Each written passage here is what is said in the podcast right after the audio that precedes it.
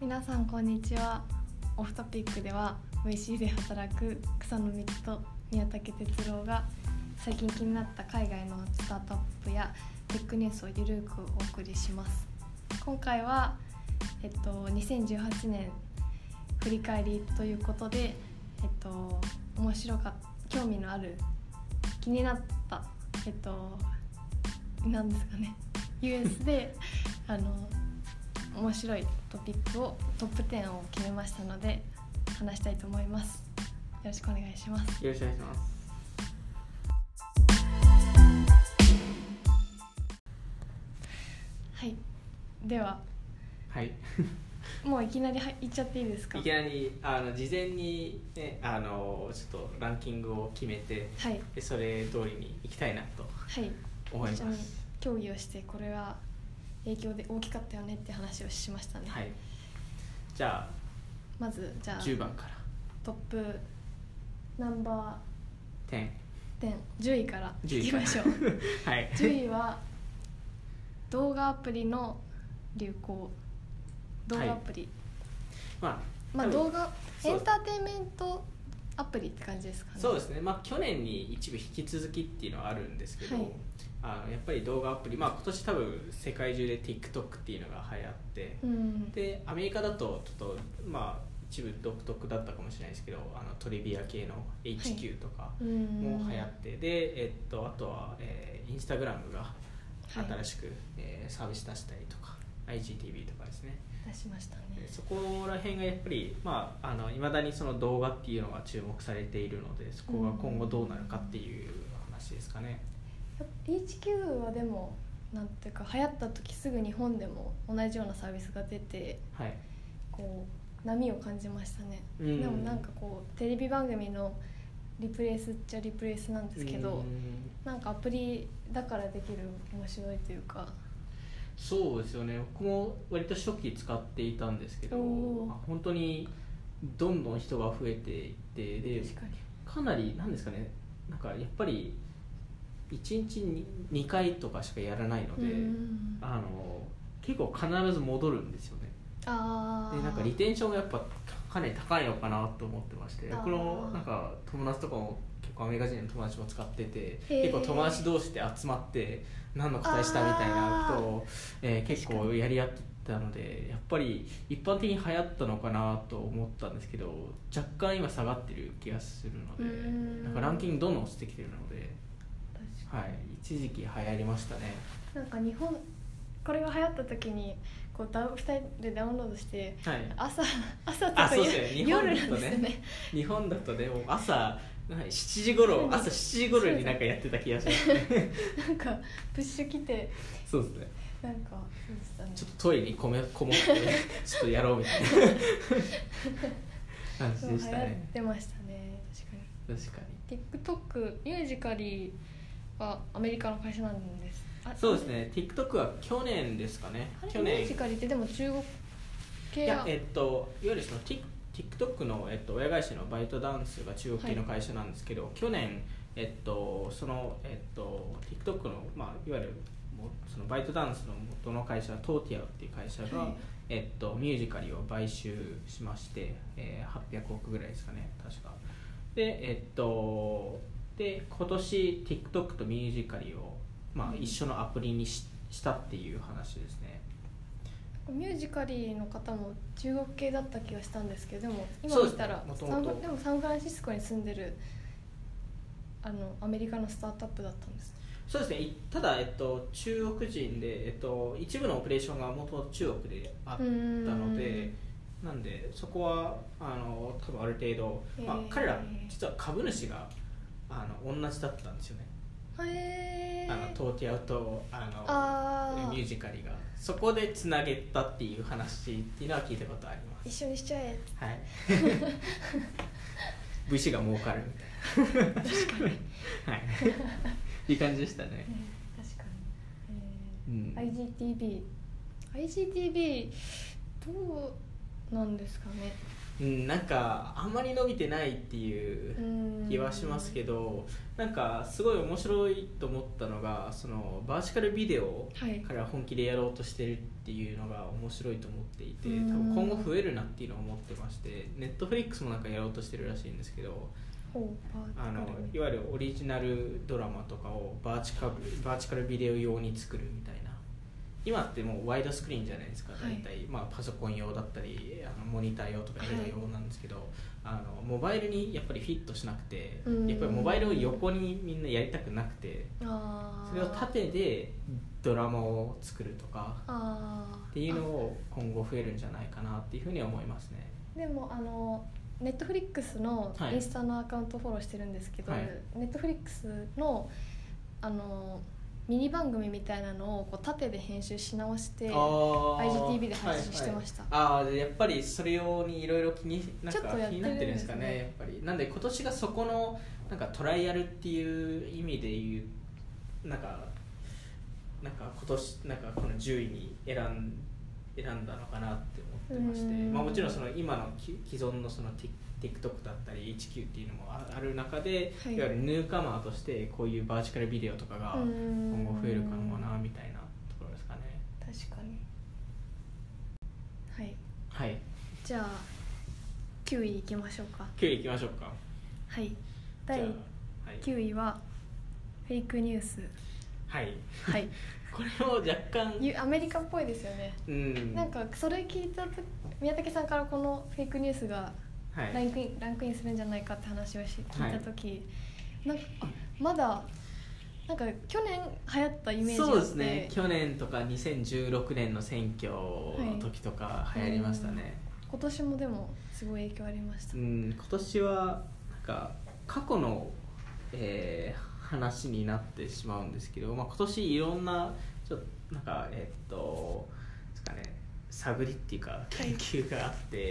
い、わゆるあの過去どれだけこのフェイクニュースで営業があったっていうニュースが本当に広がって、うんあのまあ、直近に言うとそのロシアがやっぱり、はいあの2016年の選挙をめちゃくちゃ影響したっていうのがあってそれすごいですよねあの本当にすごくてで本当にターゲティングをして黒人を完璧に狙ってたんですけど、はい黒人にいわゆるあの投票させさせないようにいろいろコンテンツを作ったりイベントを作ったりそのソーシャルのアカウントでってことなんですねソーシャルアカウントでインスタグラム、ムとか、はいはいで投稿させないようなど画像とかを画像とかハッシュタグつけてハッシュタグつけてで本当にリアルまでその影響があったりするんですよ。あなるほどおーうん、うんじゃあうん、で結果も出てるんでこうやって選挙に、はい実際に黒人が投票したあの率がかなり減っていてあのなんかそこの影響はあの誰も思ってなかったのでこういうことやってたっていうのはへえいわゆるそのフェイクニュースってなんかトランプが変なことやったとかクリントンが変なことやったっていうフェイクニュースは2016年に流行ったんですけど、はい実はそれ以上のものが裏にあったっていうところでかなりでかいニュースになったっていう話ですね。逆にそれはどうやって発覚したんですかえーっとジャーナリストはいの方が、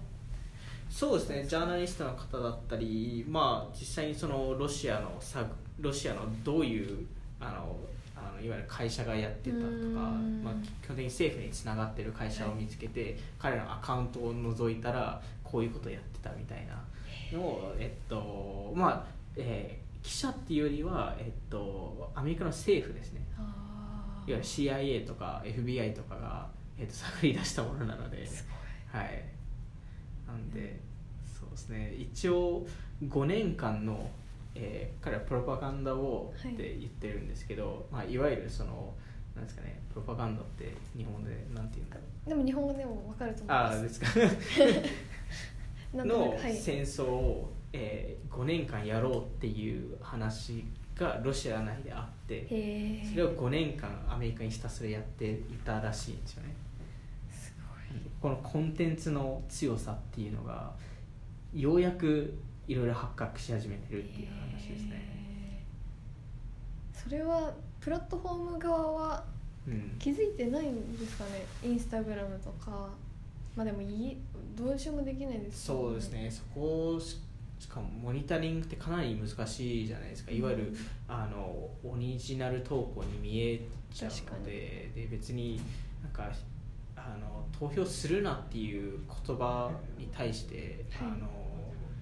その投稿はダメだよっていうのは、いえっと、Facebook とか Twitter とか言えないのでいわゆるアメリカっうてんその、なんだろうあのフリードム・オブスピーチってあのなんて言うんだろうあのヘイトスヘイトスピーチっていうかなんかあの自分の意見は別にどんな形でもちゃんと語れるっていう文化なので、はいうんまあ、実際にそれがもうレギュレーションとしてなってるので、なんでまあそれをそこ規制ではできないで規す制よねではい、制限はできないんでっていう話ですねなんでそこが、なんか思った以上フェイクニュースがあの裏があったっていうところがすごいな今年でかいニュースだったかなと思いますねそれは大きいニュースですねあんまり日本だと報道されてないですか話題になっねてないですこなるほどうはいじゃあ次行きましょうか行きましょうかはい第8位は Facebook の人事関連問題 はいなんて言えばいいんだろうないいやあーの人事まあ関連問題じゃないですか、まあそのこの話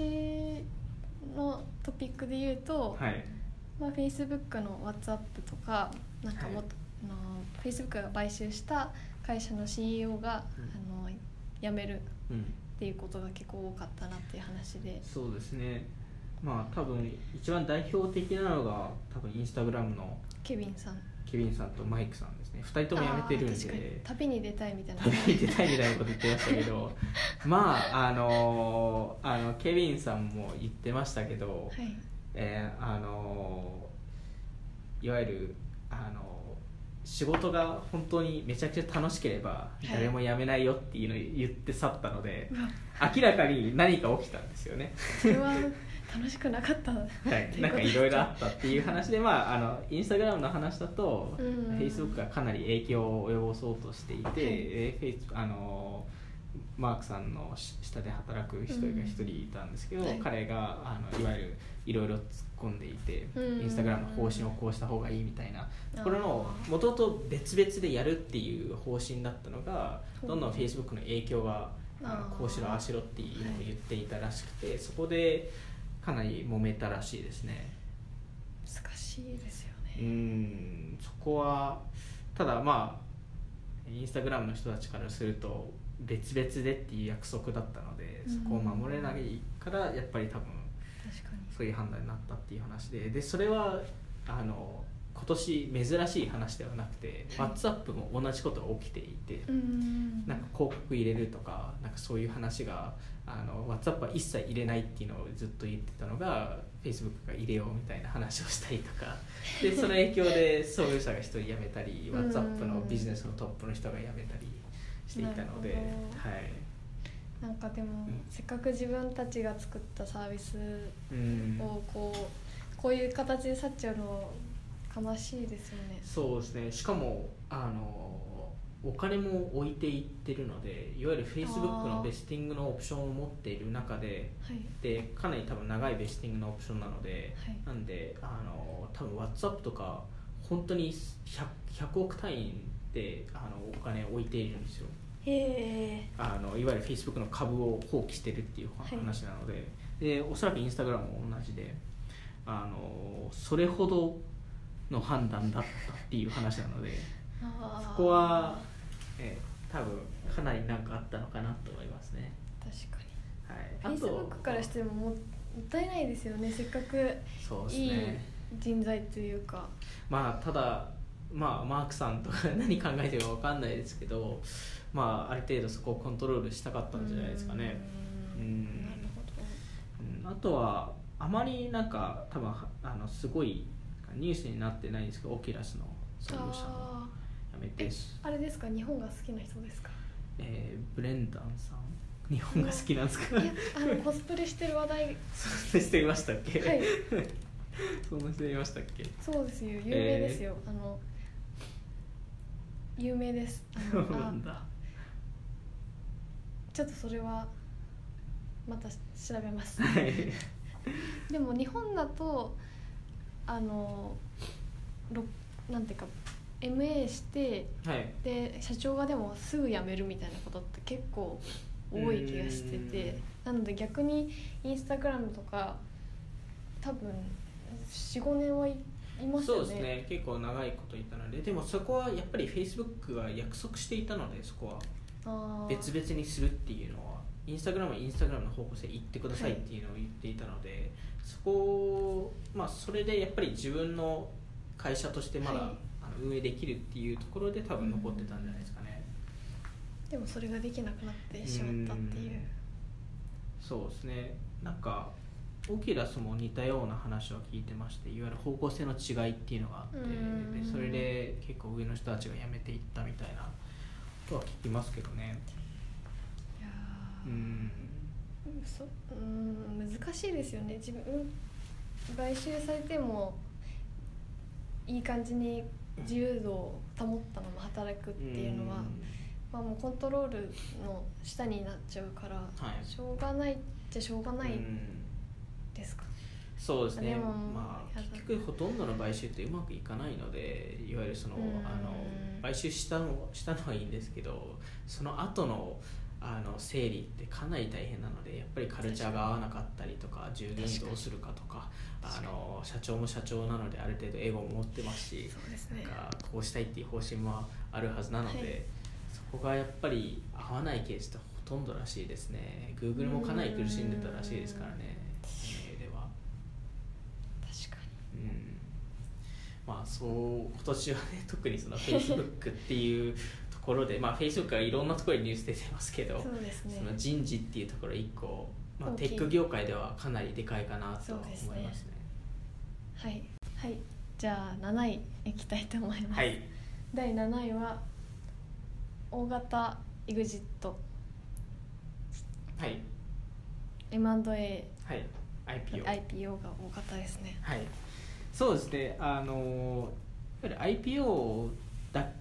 をまず話しますとあの、去年から別にそこまで数的には変わっていなくうて、んでえっと、どっちかというと、まあ、あのその IPO をする会社もいれば、えっと、MA のかなりでかい MA っていうのがすごい増えたなっていうところで、なんか、まあ、ちょっと一緒にしちゃったんですけど。はいあのまあ、そその両方を合わせてそのエキジットのマーケットっていうのが、まあ、あのテック業界では割と今年良かったかなっていう話ですね、うん IPO でいくと、まあ、あの初めの方ドロップボックスだったり今年なんですねそうですねドロップボックススポティファイとか、いやなんかドロップボックスとかはい結構前からはあるイメージでやっと上場やっとですなんだってね感じですね13年とかですかね結構かかります、ね、 YC の初上場案件なので逆に初なんだって感じが普通なしんまですすねよなんかそこはやっぱすごいですよねそうあのやっぱりですかね IPO ってどんどんアメリカって時間かかってるのでうん2013年のデータ見るといわゆる最初の調達から IPO までって、はいえー7年弱だったんですよはいで今って何年かというとそれって10あれんテテックの話の中でとかですかそれとも全部の上えっと、テテックですテックであすーいわゆるテックで VC から調達したうんあと7年ぐらいかかるんですよねへ2013年だと、2018年だとそれが10年以上になったんですよいやもっと伸びるなのでまあ、でも最初の調達後なのでで今後多分どんどん伸びると思うのそうでですよねはい、なんで、まあ、今年多分ドキュサインとかもああーの上場しましたけどあれ15年かかったので、おうおー、ん、なんか多分あれなんですよね多分極端に変わると思うんですよねいわゆる3年で上場するところとあー15年で上場するところっていうふうに変わると思うんですよね。なるほど、うん調達 VC、上場する意味が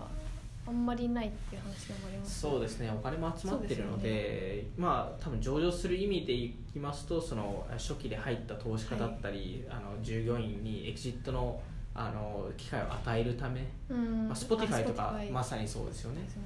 うん、結構レアレアケースっていうかパあープルまり見ないケースですねまあマットレ過ス去だとパープルとか笑顔いあのーいい笑顔でしたねいい笑顔見ました写 真写真が ね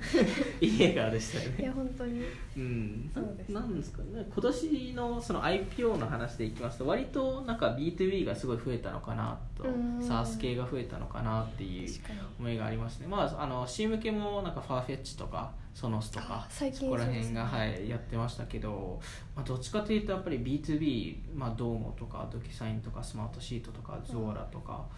なんかレッドハットとそっうでてすねすごいですよね,、そうですねなんか IPO だとなんかそこら辺がやっぱすごくてでそうそうですね、うんでレッドハットは MA も MA でですすねね私だと一番でかいのがやっぱりレッドハットですよね、うんあのオープンソース、い Linux の オープンソースをひたすら、うんえーやる会社ですよねそこが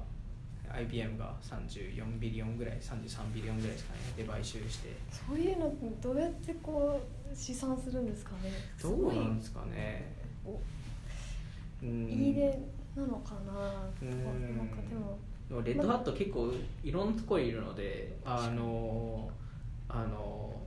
アナとかあのへえ航空会社のあの動画あ動画っていうかあのビデオあのはい席の前にあるじゃないですか、はいあれって実は裏全部 Linux でへえなんでそれを知ってなるんで知ってるかっていうと一回あれなんですよあのあのアナでなんかクラッシュしたんですよ僕の画面だけがああでクラッシュってリスタートを自動的にするんですよはいパソコンみたいに、はいそしたらはい Linux のコードがバンバン出てきてへーちょこちょこレッドハットっていうのが出てきてあレッドハットなんだみた いなそういうことかみたいな感へえじになって、そうなんですすよごいですねまあそういうでかいろんなところにも入ってますそうですねなかったですあとはなんだろう、まあ、個人的にはその結構まああの遠先にユタの会社がいるのであああのユタだと3社今年 IPO してはいで4社目を IPO しようとしたんですけど、えー買収されちゃっておーサップがコルテックスを8000億で買収したっていうのがすごくて IPO すると IPO をするのであれば多分4000億ぐらいついたはずの会社がうん8000億で買収されたっていうところで、まあかなりあの業界ではおおっておーユタがみたいな、へうんえ、っていう感じになりましたねああ、はでもぜ全然関係ないんですけど、はいあの次のテック起業するならどこの町がいいかみたいな2位がユタ州でしたいやもうユタがあのすごいすごい盛んなので、はいやっぱすごいですねあの多分別途話した方がいいかもしれないですよねユタのユタ話はの盛り上がりを話しましはいまた、ユタのねはいあとは最後その買収のところで言うとアドビがかなり動いた年かなっていうのもあってうーん多分一番でかいのはマーケットですねあいわゆるセールスフォースをは対い抗しに行ったかなはみたいな話で、そこはかなりあの、まあ、今後どうなのかっていうのは見て楽しみですねはい、じゃあ6位いきましょうか6位いきましょう第6位はスクータースクースクーターターえ乗りましたあの正直乗ってないんですよねおお乗ってないんですけどあのサンフランシスコにあの会社がアパートをはい取ってくれてるので、あのな何月頃ですかね最初ライムとバードが本当に流行りだした時って多分3月頃に調達したんですかねもしかしたらおおあのうんでそこで一気にサンフランシスコにライムとバードのスクーターがあちこちあって勝手に置いてるんですって勝手に置いてるんですよねすごいですよねなんで本当に街が汚くなるんじゃないかって本当に思ったので 日本だと絶対ありえないなと思ったんですよねうーんなんでまあそもちろんその規制の問題とかもあって、でいあの一回まあなくなってへーでちょっとなんか他の国とかでなんかいろいろやってたりとかあって、確かにでようやくもう一回なんか戻りつつあるみたいなそれはなんででその市の規制が市の規制っていうのがでかいですけど、まあうんライムとバードはまだサンフランシスコ入りきれてないのであーでもあの先月サンフランシスコ行ってはい私そのその街に置いてあるやつ乗れ乗れなかったん乗はいろうと思ったんですよ、はい乗ろうと思ったんですけどこう初心者サンフランシスコ初心者の人間がこう、なんか、ま、マップを見ずに走っあのあー速いスピードのはいはい乗り物に乗るっていうのが怖すぎ て無理でしたそうですねあのいやあれもう住んでる人じゃないとそうですね道が分かってる人住んではい、なんで僕もなんですかねそのあのアパートから会社が歩いて30分ぐらいなんですよああ結構ちょっと遠いんででなんかウーバー使うのちょっとお金の無駄なんで、やっぱそういうライムとかあるとすごい便利だなっていうのは1ドルなんですごい便利だなと乗思っうてくださいよ早くそうなんですよだからねライムが戻ってきたら乗ろうかなと思ってるんですけどなんかす っごい怖いですよそうなん ですかそうでなんなんですかかそのけ結局乗らなくて、はいはいそのサンフランに行った時にあのしお友達の人がもうはい個人で持ってたんですよ、ああーはいはいはいはいでちょっと乗らせていただいたらあーめちゃくちゃスピードが出 てなんかすっごい怖くってであーも乗れたら乗りこなせたら気持ちいいんだろうなってまあ多分そうですよ思ねいます、うんなんかあの僕もまあ毎月行ってるんで、あの最近だとなんかたまに見るんですけどあまりなんか頻繁におなんかあちこちに置いてなくてう、んなんかあまり乗る機会がないのでなんでもうちょっと増えたら乗ろうかなっていうふうに思いますねなんかなんとなくライムがウーバーっていう感じでバードが、えっとリフトっていうなんかイメージがあるんですけどねどどういうどうして、えーっ、とライムがまず世界展開してるっていう話とああうん、でバードはあの誠実にアメリカでやるみたいーなあ話なんでーなんとなく位置づけとし戦略はてなんかそんな感じかなと思いますね、えうんで最後になんかいろいろニュースになったのがあのいわゆるウーバーがどっちか買うかみたいなあ話がいろいろ出てきてなんか最終的にバードになるんじゃないかみたいななんか2000億で買収するんじゃないかみたいなーあーっていうまあバウーバーですでにあのライムに投資してるのであのアプリで見れますよねスクータあそうですそうですそうーですがなんでなんかすごい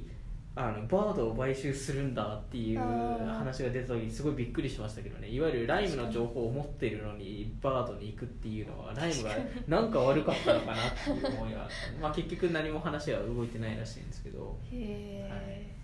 でももう出してるプロダクトというかものは一緒じゃないですかいはい言ってしまえば、はいでもそこの戦略ってまあその世界展開を進めるか、はい国内で着実にやるかっていう話で分かれ道なんですかいや、えーっとそれだけじゃないと思いますけどねあのまあこれは多分ウーバーのウーバーとリフトの話を戦いどっかでした方がいいと思うんですけどうん戦い方ってかなり違うのであーでウーバーもいろいろ世界展開ってまあまあ失敗してるんで ほぼほぼ失敗してるんでなんでうーん何ですかね何が難しいですよね、正解なのかわかんないですけどねうんうん、うなるんほど結局彼らもどういうエグジットするかも今のところ見えてきてないので、まあ、おそらくウーバーかリフトかに買収されるのかなみたいな確かリフトを買収してた気がしますけどね一社えスクーターの会社ですかはへえいうんなんでえっとあそうですねモティえモモチベートかへえなあ自転車かあだとウーバーも買収してますよねーあーウーバーはジャンプを買収してますよねそっかアプリで見れたのはジャンプでしたああジャンプですかで最近あれでしょあのえっとライムがウーバーと同じように Google で、えっと Google マップスで出るようになったんですよあー近くのライムはみたへいえななんであのそこはあのウーバーがなんか影響したのかなってで思いもますそそこの大事な部分を握れるかっていう戦いですよねそうですねでも多分すぐにバードも入ってくるじゃないですか結局ウーバーもすぐその後リフトが入ってきたんでえそうなんですかリフトも見れるリフトも見れますよ今 Google マップスだとあはいなんでそこはなんかスピードスピードの戦い方かなみうんたいな話ですけどねあブランディングとは値段を下げるとかうーんうんどっちがまあもしくは両者生き残るのかまあ話ですけ確どかにねなるほどはいちょっと時間もということでそうで すね前半戦 前半戦前半戦は今回これではい終了ということでちょっと次がもっと重い話がどんどん来るんで、いやーでもなんかそのランキングをつけた時に、はいあ日本でこんなあんま盛り上がってないような気がしたけどあ US ではこんなはいはいなんていうか影響があったんだっていうのはあのん次回は面白いかなとそう思いでますねはいはいでははいさようならさようなら